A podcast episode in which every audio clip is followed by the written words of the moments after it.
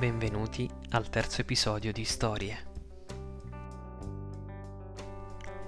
In America ci sono delle strutture fatte tipo formicaio, lunghi corridoi con decine, a volte centinaia di porte.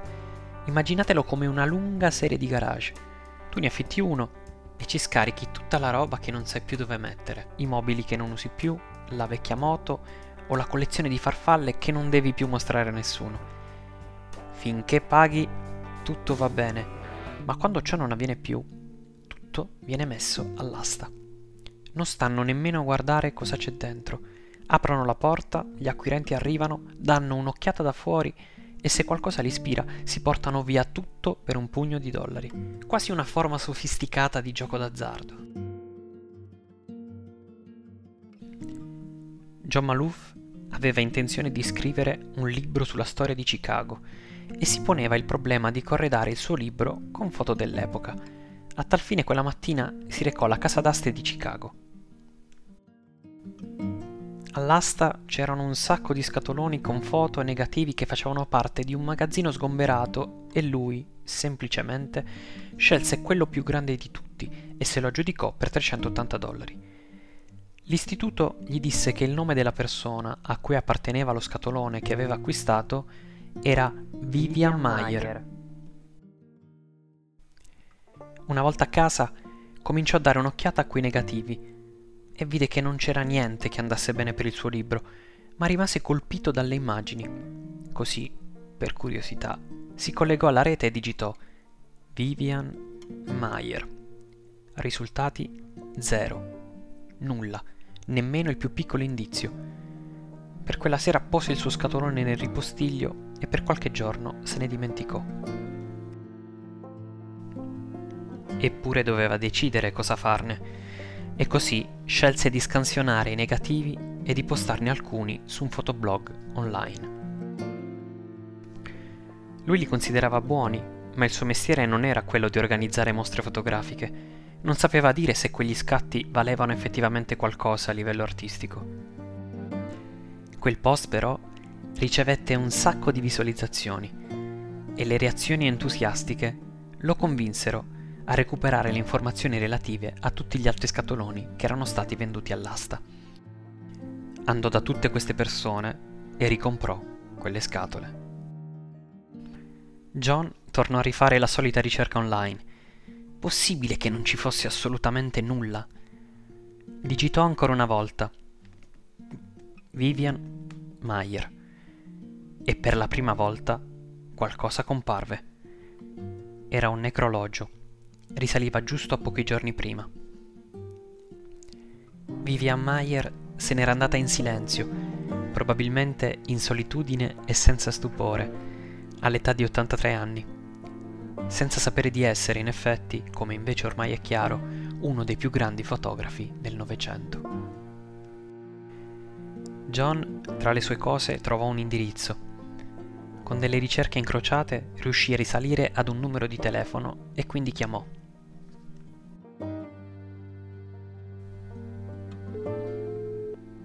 Pronto? Ho i negativi di Vivian Mayer. Ah, lei era la nostra tata? Cominciarono a parlarne e il quadro che di lei ne venne fuori era di una personalità strana. Era una tipa solitaria, non aveva una famiglia, né vita sentimentale né figli. Ma per noi era come una mamma. Hai qualcosa di suo? Noi dovremmo svuotare il suo magazzino. Sai, Miss Mayer era un'accumulatrice patologica. No, eh, non farlo. Gli butteremmo tutto nel cassonetto. Se vuoi venire a darci una mano, tutto quello che ti interessa puoi prenderlo. John andò al magazzino ed era pieno zeppo di altri scatoloni e valigie.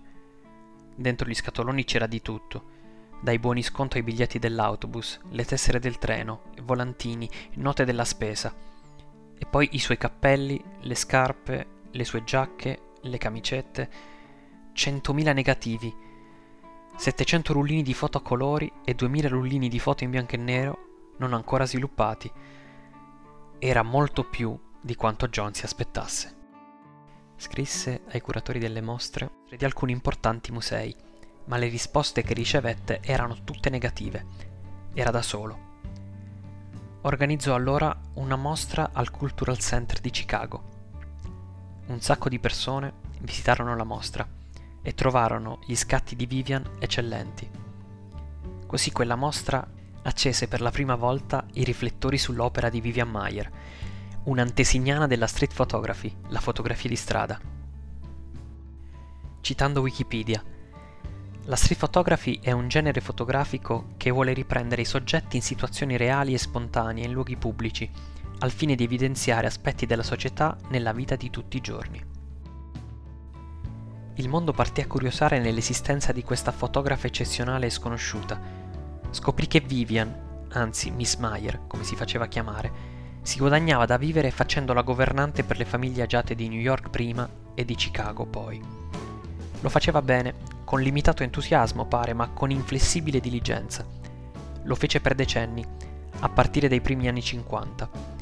I suoi bambini di allora adesso sono adulti annotano che Vivian era un tipo maniacalmente riservato, un po' misterioso, piuttosto segreto. Non c'è traccia di una sua vita sentimentale, non pare avesse amici, era solitaria e indipendente. Non scriveva diari e non ha lasciato dietro di sé una sola frase degna di memoria. Una cosa che tutti ricordano di lei è che accatastava oggetti, fogli, giornali e la sua stanza era una specie di granaio della memoria immaginato per chissà quali inverni dell'oblio.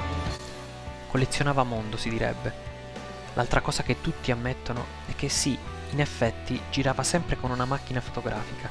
Le piaceva scattare foto, era quasi una mania, ma certo, da lì a immaginare quel che sarebbe successo. Quel che è successo è questo. Arrivata a una certa età, Miss Meyer si è ritirata dall'attività si è spiaggiata in un sobborgo di Chicago e si è fatta bastare i pochi soldi messi da parte. Dato che accatastava molto, come si è visto, affittò un box, ci ficcò dentro un bel po' di roba e poi finì i soldi. Non riuscì più a pagare l'affitto e quindi finì come doveva finire. Le sue foto sono tutte rubate per strada, per lo più gente, ma anche simmetrie urbane, cortili, muri, angoli, un cavallo morto su marciapiede, le mole di un materasso abbandonato, ogni volta tutto perfetto, la luce, l'inquadratura, la profondità, è sempre una specie di equilibrio, di armonia, di esattezza finale, un talento mostruoso. Immagini con un'intensità, forza e impeccabile bellezza da domandarsi come sia possibile. Vivian usava come fotocamera una Rolleiflex. Aveva 12 scatti per ogni rullino non scattava mai due volte sullo stesso soggetto, se ne concedeva uno. Le era estranea l'idea che nella ripetizione si potesse migliorare. L'unico soggetto a cui abbia dedicato ripetuti ritratti inaspettatamente è se stessa. Si fotografava riflessa nelle vetrine, negli specchi, nelle finestre. L'espressione è tragicamente identica, anche a distanza di anni. Lineamenti duri, maschili, sguardo da soldato triste. Una sola volta un sorriso il resto è una piega al posto della bocca, impenetrabile anche a se stessa. Le piacevano le facce, i vecchi, la gente che dorme, le donne eleganti, le scale, i bambini, le ombre, i riflessi, le scarpe, le simmetrie, la gente di spalle, la rovina e gli istanti. Si vede lontano un miglio che adorava il mondo, a modo suo, ne adorava l'irripetibilità di ogni frammento. Probabilmente le andava di produrre quello che ogni fotografia ambisce a produrre, eternità, ma non quella friabile delle foto dei mediocri, lei otteneva quella incondizionata dei classici.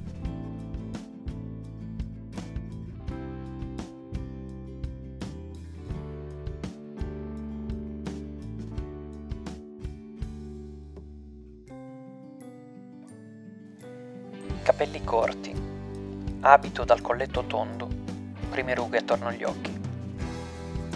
A lei basta poco, una stanza dove raccogliere le sue cose, una città come New York dove poter osservare le vite incrociarsi sulle strade, scrutare mani che si stringono, la rabbia di un gesto, la tenerezza in uno sguardo, l'insopportabile caducità di ogni istante, ed essere nello stesso tempo invisibile sola nel mare aperto della grande città, a spingere una carrozzina o a chinarsi per raddrizzare l'orlo della calza di un bambino. scrutare i gesti altrui e guardarsi bene dall'essere toccata. Questa è d'altronde la sua esistenza da tempo. Sola nella camera che le è stata assegnata, Vivian scosta le tende, lancia un'occhiata al cortiletto ombroso e spoglio nel sole morente di fine giornata, estrae dalla borsa la sua Rolleiflex cerca la giusta inquadratura per catturare il proprio riflesso che appare contro l'oscurità del vetro.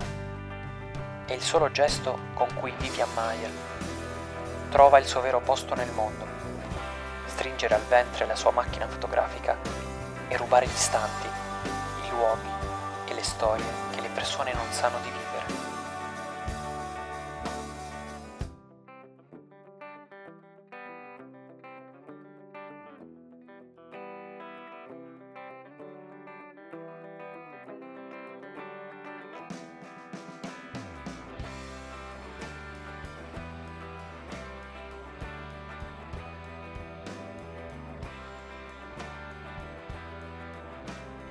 Per questa puntata ho utilizzato, e per questo ringrazio, materiale estratto e ho rielaborato da il documentario Finding Vivian Mayer, un articolo di Alessandro Baricco e il libro Dai tuoi occhi solamente di Francesca Diotallevi.